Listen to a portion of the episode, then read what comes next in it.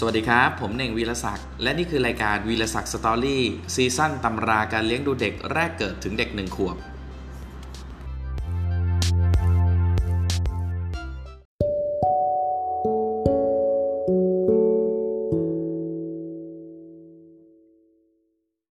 สวัสดีครับสำหรับหัวข้อในวันนี้ก็ยังอยู่ในวัยเด็ก 6 เดือนถึง 7 เดือนอยู่นะครับ สำหรับวันนี้จะมาพูดคุยกันเรื่องของสภาพผิดสภาพผิดปกติของเด็กวัย 6 เดือนถึง 7 เดือน ซึ่งวันนี้มีอยู่ 7 หัวข้อด้วยกันนะครับ ซึ่งเนื้อหาก็ค่อนข้างเยอะพอสมควรนะครับ สภาพผิดปกติของเด็กหัวข้อที่ 1 ก็คือ อาการที่เป็นหวัด 2. มีไข้สูง 3. โรคสาไข้ 4. ฉีดยาและกินยา 5. ท้องผูก 6. ผื่นแดงและผื่นเม็ดนูน และข้อ 7 ข้อสุดท้ายก็คือตาเขนะครับสำหรับข้อที่ 1 เด็กที่เป็นหวัดเนี่ย6เดือนถึง 7 เดือน เป็นระยะที่ภูมิต้านทานของโรคเนี่ยที่รับมาจากแม่เนี่ยกำลังจะหมด ภูมิต้านทานนะครับเชื้อไวรัสชนิดต่างๆเนี่ยที่เป็นต้นเหตุของโรคหวัดก็หมดไป เมื่อเป็นหวัดอาการจึงหนักกว่าเมื่อก่อนนะฮะส่วนใหญ่เด็กจะติดหวัดจากพ่อหรือแม่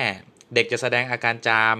มีน้ำมูกไหล คัดจมูก กินนมน้อยลง เสียงแหบแห้งทำให้รู้ว่าเป็นหวัด เด็กอายุเท่านี้เนี่ยเป็นหวัดมักไม่มีไข้ แต่ถ้ามีไข้นะครับไข้จะสูงกว่าเมื่อตอนอายุ 4-5 เดือน บางครั้งไข้จะสูงถึง 38 องศาเซลเซียส แต่ว่าอาการไข้ของหวัดนะครับจะจะไม่ไม่อยู่นานติดต่อกันถึง 3-4 วัน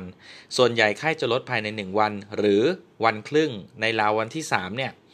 น้ำมูกที่ไหลเป็นน้ำเนี่ยจะเริ่มเขียวข้น เด็กจะไม่ค่อยจาม แต่จะเริ่มไอแทน แล้วในที่สุดอาการหวัดก็จะหายไป เด็กอาจจะเบื่อนม กินนมเหลือเล็กน้อย หรือไม่ค่อยยอมกินอาหารเสริมอยู่4-5 วันฮะ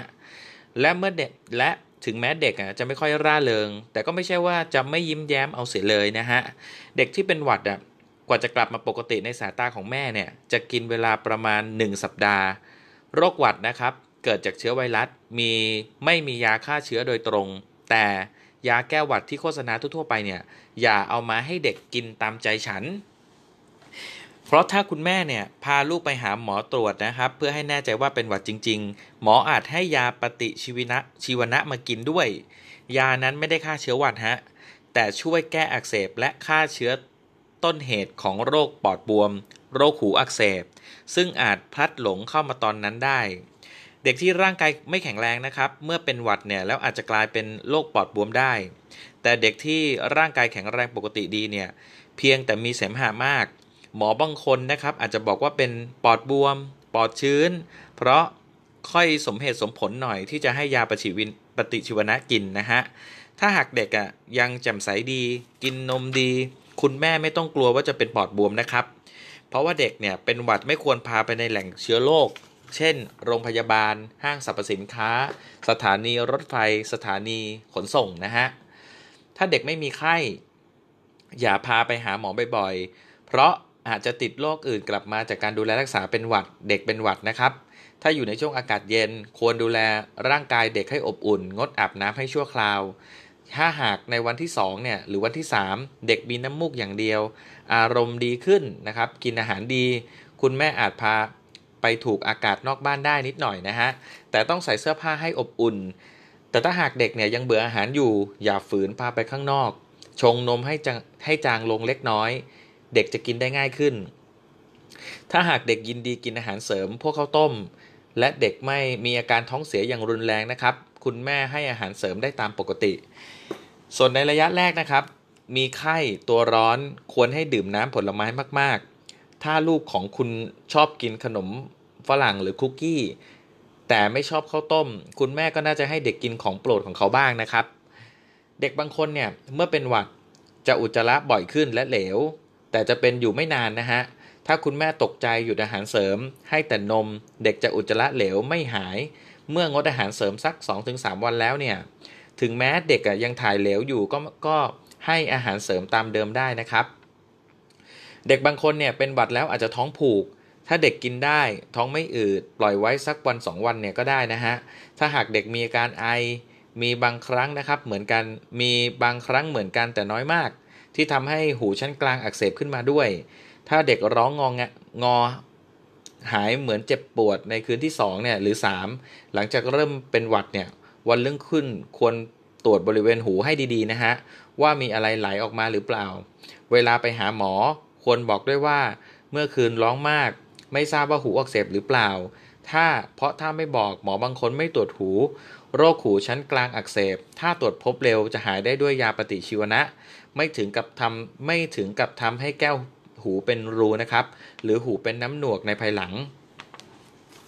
หัวข้อที่2นะครับเป็นหัวข้อที่เกี่ยวกับเด็กอาการมีไข้สูงนะฮะเด็กซึ่งเนี่ยไม่เคยมีไข้มาก่อนเลย พออายุเกิน 6 เดือนเนี่ย เกิดมีไข้สูงเกิน 38 องศาเซลเซียส ให้สงสัยว่าเป็นโรคสาไข้ เด็กมากกว่าครึ่งหนึ่งนะฮะ จะเป็นโรคนี้ในช่วงอายุ 6 เดือนถึงขวบครึ่ง และก้มและเป็นกันมากในช่วงอายุ 6-8 เดือน พ่อแม่ของลูกคนแรกนะครับ มักจะตกใจ 3 ครั้งกับโรคนี้ ครั้งแรกตกใจเมื่อลูกมีไข้สูง ครั้งที่2นะฮะ ตกใจที่ 2 ก็คือ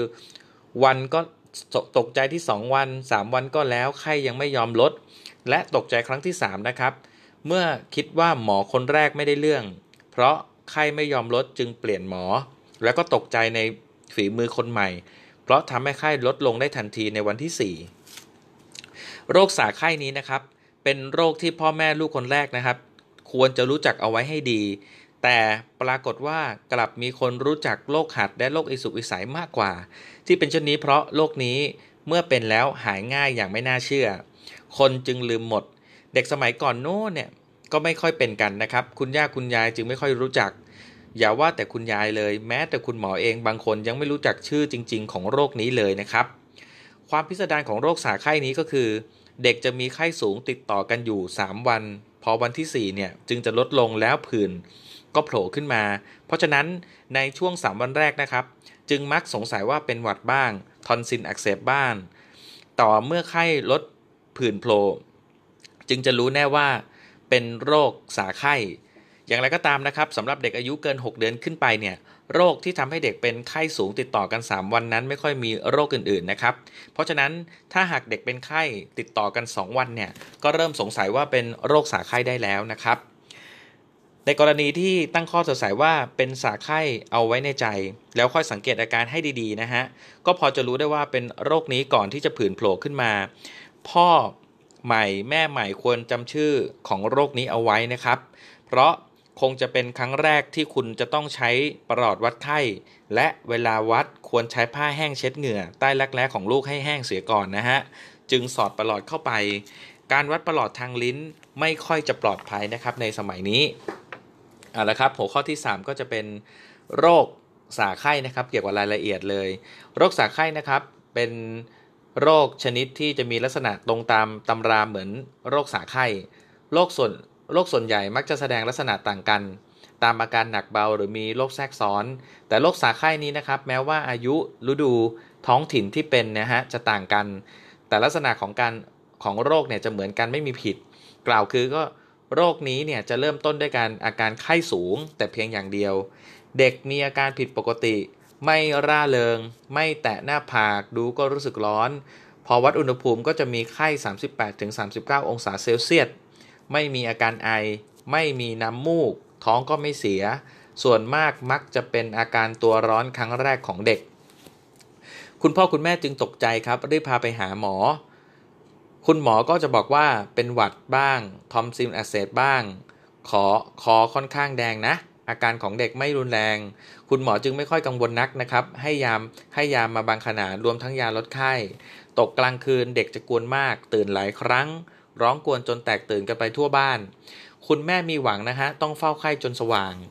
เด็กจะกินนมได้น้อยลง บางครั้งเนี่ยอาจจะอาเจียน ไม่สนใจอยากเล่นของเล่นวันรุ่งขึ้นนะครับไข้ยันสูงขนาด 38 องศาเซลเซียสตามเดิม ต้องพาไปหาหมออีกครั้ง คุณหมอคงจะปลอบใจว่า ไม่เป็นไรอีกไม่นานก็ไข้ก็ลด คราวนี้คงให้ยาปฏิชีวนะมาด้วย แต่ถ้าว่าคืนนั้นนะครับ ไข้ยังไม่ลดกำชับให้พาไปหาหมอ ตรวจให้ดูแน่ๆอีกทีสิแล้วก็เดินสลืมสลือออกไปทำงาน วันที่ 3 นะครับ คุณแม่พาไปหาหมอคนเดิมอีกครั้งบ่นกับหมอว่าคุณหมอ ยาของคุณหมอไม่ได้ผลเลย หมอบางคนเลยชักจะโมโหหน่อยๆ บอกว่า คราวนี้ผมจะให้ยาอย่างดี อย่างแรงไข้ลดแน่ๆนะฮะ หมอบางคนอาจจะเกาหัวและสงสัยว่าเอ๊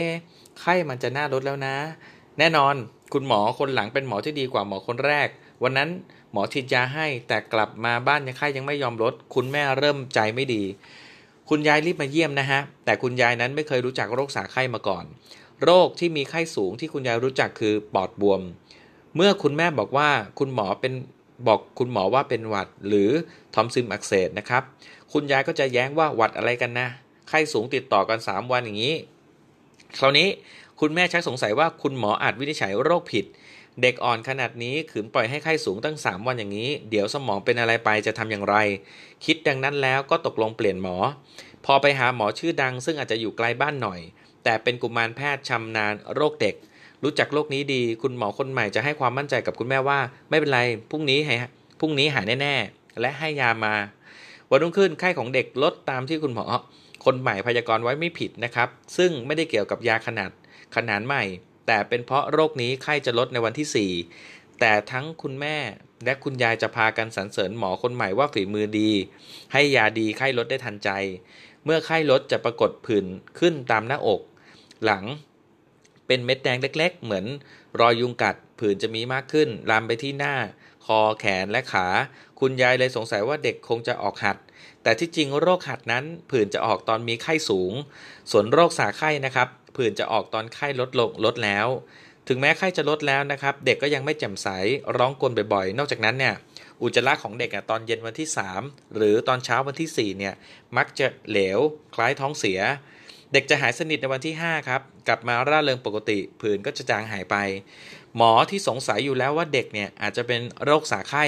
เมื่อเห็นผื่นออกก็จะโล่งอกนะครับ แต่หมอที่ไม่ได้นึกถึงโรคนี้เลย อาจจะไม่ได้สนใจกับผื่น นึกว่าเป็นผดร้อนก็ได้ หมอบางคนหมอบางคนนะครับ บอกว่าเป็นหัดเยอรมัน ที่คุณหมอเนี่ยไม่นึกถึงโรคสาไข้นั้นนะฮะยังพอทำเนา แต่ที่บอกส่งเดชว่าเป็นหัดเยอรมันเนี่ยอันนี้แย่เลยนะฮะเพราะประวัติการเป็นหัดเยอรมันนี้สำคัญมาก โดยเฉพาะสำหรับเด็กผู้หญิง กล่าวโดยทั่วไปแล้วมีเด็กอายุ 6 เดือนนะครับ น้อยคนที่จะเป็นหัดเยอรมันมักจะเป็นในวัยเด็กเล็ก ไม่ใช่เด็กอ่อน หัดเยอรมันหรือเหือดมักระบาดติดต่อจากเด็กอื่นนะครับ ไม่เหมือนกับโรคสาไข้ ซึ่งอยู่ๆเด็กก็จะเป็นขึ้นมา โรคสาไข้นี้นะครับ เมื่อเป็นครั้งหนึ่งแล้วจะมักจะไม่เป็นอีกนะฮะและอาการของโรคนี้จะเหมือนกับที่กล่าวมาข้างต้นประมาณร้อยละ90 มีน้อยมากที่เด็กบางคนมีไข้ติดต่อกันถึง 4 วันและไข้ลด ผื่นขึ้นในวันที่ 5 นอกจากนั้นเด็กบางคนเนี่ยไม่ได้มีไข้สูง 38-39 องศาเซลเซียสติดต่อกันตลอดวัน แต่ไข้ลดประมาณ 37 องศาเซลเซียสตอนเช้า และจะขึ้นสูงเกือบ 39 องศาเซลเซียสในตอนกลางคืนนะฮะถ้าเด็กเป็นโรคสาไข้หลังจากอายุ 8 เดือนขึ้นไป เด็กบางคนนะฮะจะมีอาการชักตอนไข้สูง ซึ่งมักจะเป็นอาการชักครั้งแรกของลูก เล่นเอาคุณพ่อคุณแม่ใจหายใจคว่ำแต่ไม่ต้องตกใจนะฮะอาการชัก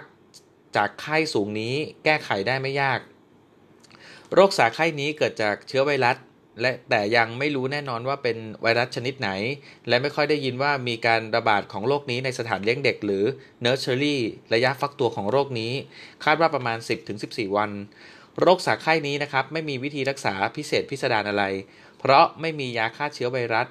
และโรคนี้เนี่ยไม่ได้ทำให้เกิดโรคแทรกซ้อนนะฮะจึงไม่ต้องกินยาป้องกันโรคแทรกซ้อน เพราะฉะนั้น ถ้ารู้ว่าเป็นโรคนี้ตั้งแต่แรกก็ไม่ต้องให้ยาอะไรนะฮะ แต่เพราะว่าไม่ในวัน 2 วันแรกนะครับ เรามักนึกว่าเป็นหวัดหรือทอมซิมอักเสบเด็กส่วนใหญ่นะครับ จึงต้องกินยาหรือถูกฉีดยารักษาโรคหวัด แต่ถึงจะกินยาเหล่านั้นก็ไม่ได้เป็นอันตรายอะไร เพียงแต่กินเข้าไปก็ให้ได้ผลอะไรเท่านั้นนะครับ ถ้าเด็กเป็นอายุเมื่อ เกิน 7 เดือนขึ้นไปนะฮะ และตัวร้อนจัดต้องให้ยาลดไข้และเช็ดตัว โดยเฉพาะเด็กที่เคยชักจะต้องกินยากันชักด้วย ในกรณีที่เด็กเนี่ยไม่อยากนม ชงนมให้จางลง เล็กน้อย ถ้าเด็กไม่ยอมกินนม แต่ยอมกินน้ำผลไม้ ก็ให้กินน้ำผลไม้เยอะๆได้นะครับ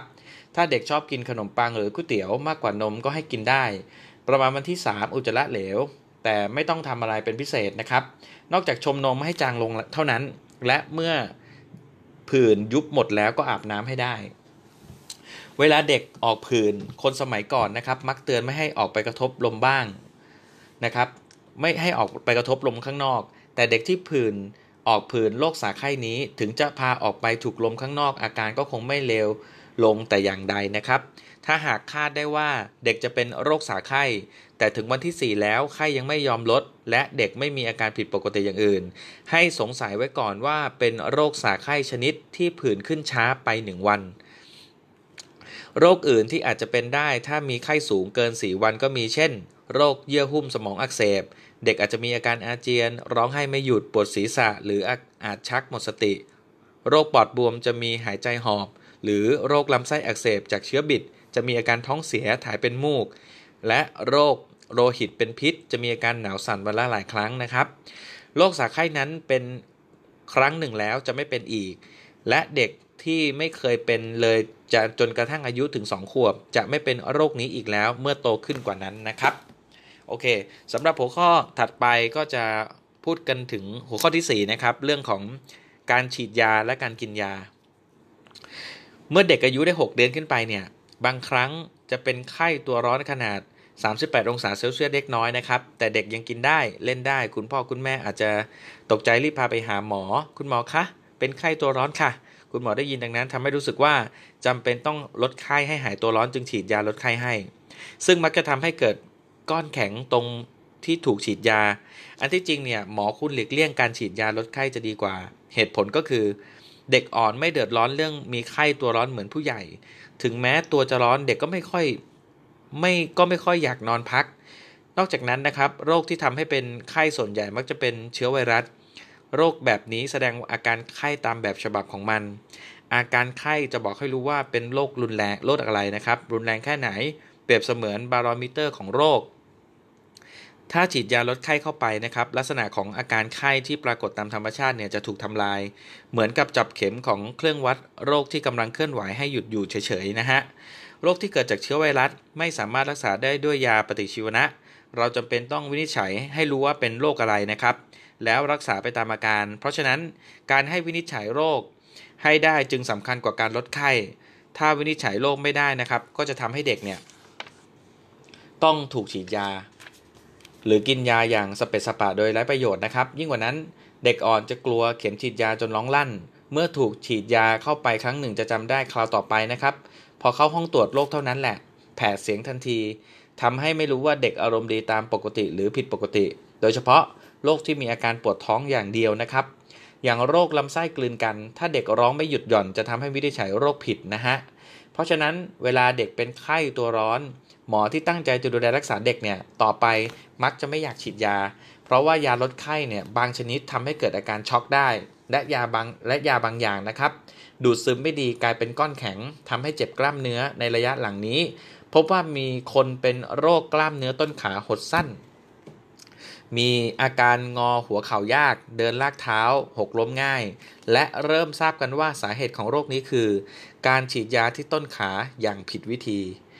เด็กอายุ 7 เดือนขึ้นไปนะครับ ที่ตัวร้อนเกิน 38 องศาเซลเซียสเนี่ยอาจมีอาการชัก หมอจะให้ยาลดไข้และเช็ดตัวด้วยน้ำก๊อก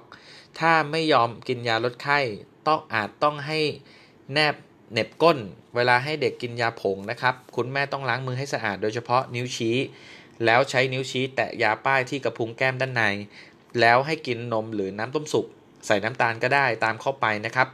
สำหรับยาน้ำที่ตกตะกอนก้นขวดต้องเขย่าให้ดีเสียก่อน ถึงจะให้เด็กกินตามปริมาณที่กำหนดได้นะครับ หัวข้อต่อไปเอเรื่องของท้องผูกนะครับ หัวข้อที่ 5 ท้องผูกนะครับ เด็กอายุเกิน 6 เดือนเนี่ยมีปัญหาเรื่องท้องผูก อยากจะให้แก้ด้วยอาหารเสริมชนิดต่างๆนะครับ เพราะเด็กเริ่มกินอาหารได้มากขึ้นและหลายชนิดขึ้น ถ้าให้เด็กกินนมเปรี้ยวแล้วได้ผลนะครับ ก็ให้กินนมเปรี้ยวต่อไป อาหารเสริมในระยะแรกส่วนใหญ่นะครับ เป็นอาหารย่อยง่าย ไม่มีกาก ไม่ค่อยกระตุ้นลำไส้ จึงทำให้ท้องผูกง่าย เด็กบางคนนะครับพอได้อาหารเสริมมากเนี่ยมากมากขึ้นเนี่ยกลับทำให้ท้องยิ่งผูกก็มี ในกรณีนี้ควรให้ของที่ย่อยยากกินบ้างที่ดีที่สุดคือผักใบตำลึงกระหล่ำปลีผักกาดขาว ต้มให้กินหรือใส่ลงไปในข้าวตุ๋นนะครับ ถ้าหากเด็กไม่ยอมกินผัก ก็ให้กินผลไม้มากขึ้น ถ้าให้กินส้ม กล้วย แล้วยังไม่หายลองให้แตงโมสับปะรดมะละกอดูบ้างนะครับ ถ้าเด็กบางถ้าเด็กเนี่ยอุจจาระ2วันครั้ง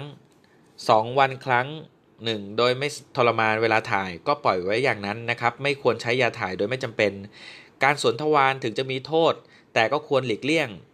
แต่ถ้าจำเป็นต้องสวนควรสวนให้ออกภายในครั้งเดียว เด็กที่ออกกำลังกายไม่พอ อาจมีอาการท้องผูกได้ ควรให้เด็กได้เล่นกลางแจ้งอย่างพอเพียงนะครับสำหรับสมุนไพรที่หรือวิธีแก้ท้องผูกที่ได้ผลสำหรับผู้ใหญ่นะครับ เช่น ดื่มน้ำเกลือ 1 แก้ว หลังตื่นนอนตอนเช้า ไม่ควรนำมาใช้กับเด็กทารกนะครับ วิธีนี้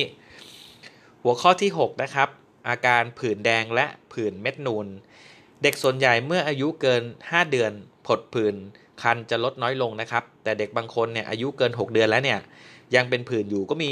มีผื่นแดงตามหลังใบหู ซอกคอลำคอด้านหลัง ซอกรักแร้ทำให้คัน การอาบการอาบน้ำนะครับเวลาเป็นผื่นมีผลต่อเด็ก และแต่ละคนเนี่ยไม่เหมือนกันนะฮะถ้าหากอาบน้ำแล้วผื่นไม่เห่อขึ้นมาก็อาบให้เด็กได้ แต่ไม่ควรใช้สบู่ตรงที่ผื่นนะครับไปตรงที่เป็นผื่นอาหารการกินก็เช่นกันนะครับ ถ้าหากให้กินให้กินไข่แล้วไม่เป็นผื่นคันไปทั้งตัว ก็ไม่ต้องค้นไข่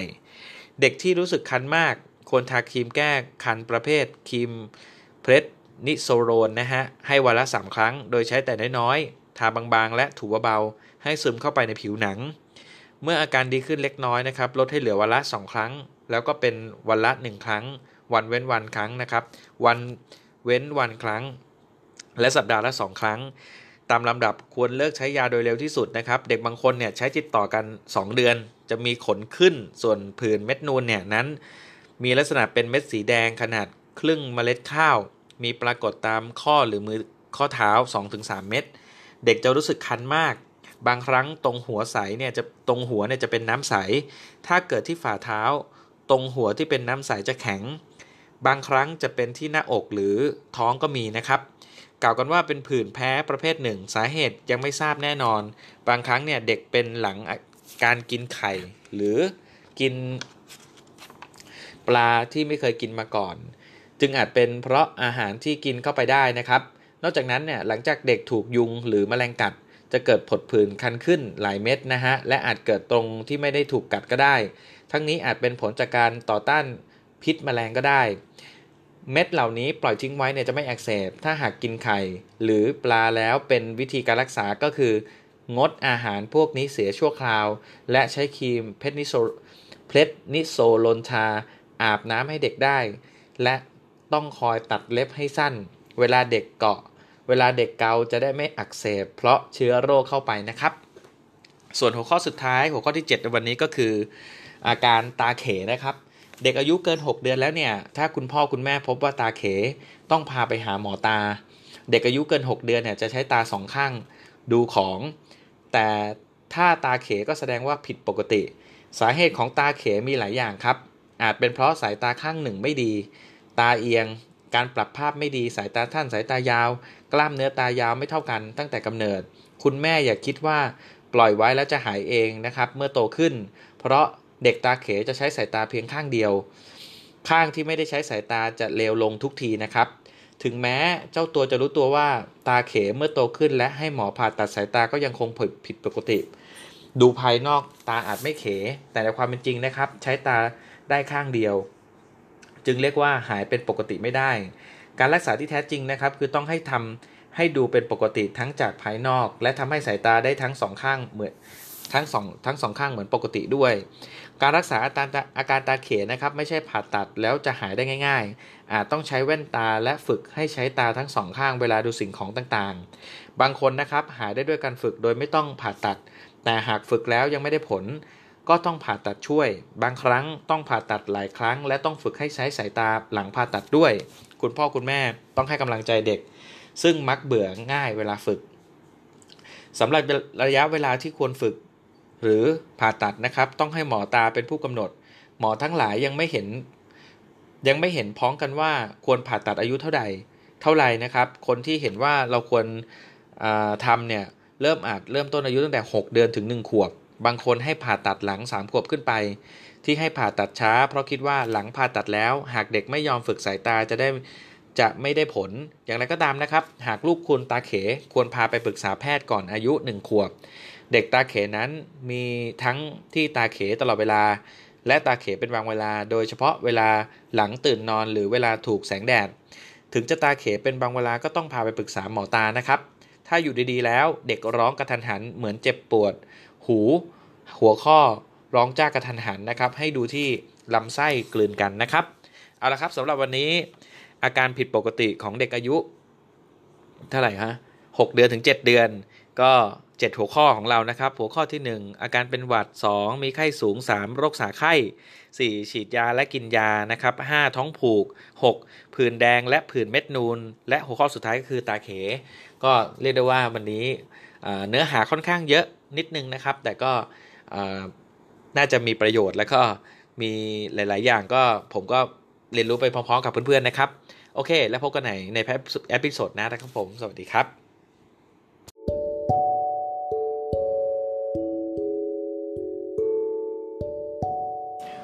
หวังว่า episode นี้จะมีประโยชน์กับคุณพ่อคุณแม่มือใหม่ไม่มากก็น้อยนะครับ และพบกันใหม่ในตอนหน้าวันนี้ลาไปก่อน สวัสดีครับ